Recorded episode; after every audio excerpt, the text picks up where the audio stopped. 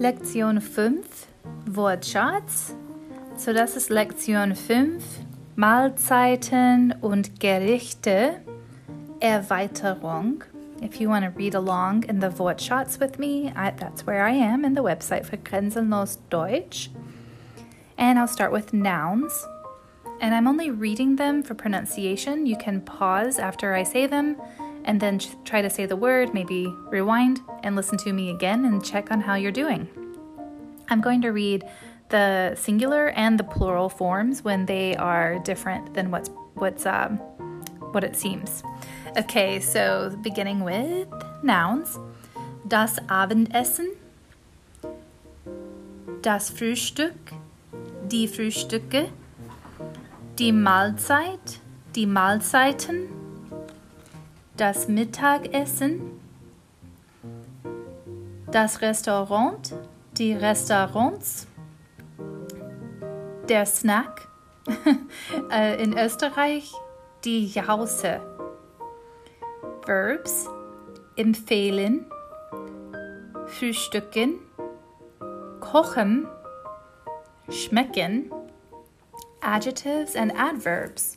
So, first, adjectives for nationalities.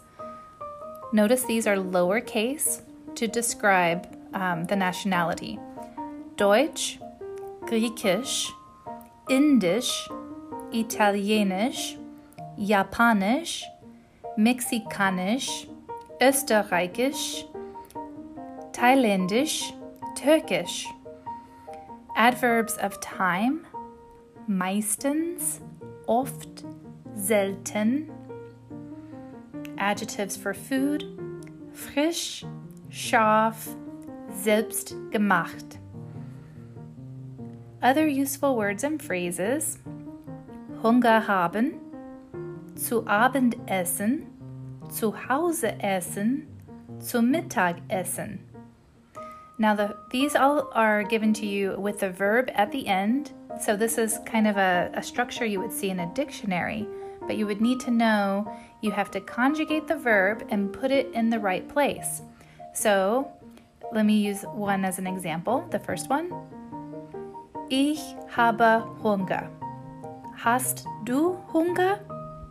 I am hungry, or I have hunger, literally, but I am hungry. And are you hungry? Ich esse zu Abend. I'm eating in the evening. Okay, so and so on from there. That's how you would put those into the right sentence structure. Alrighty, that's it for Lektion 5 Wortschatz. Make sure to check out the Lektion 6 Wortschatz next.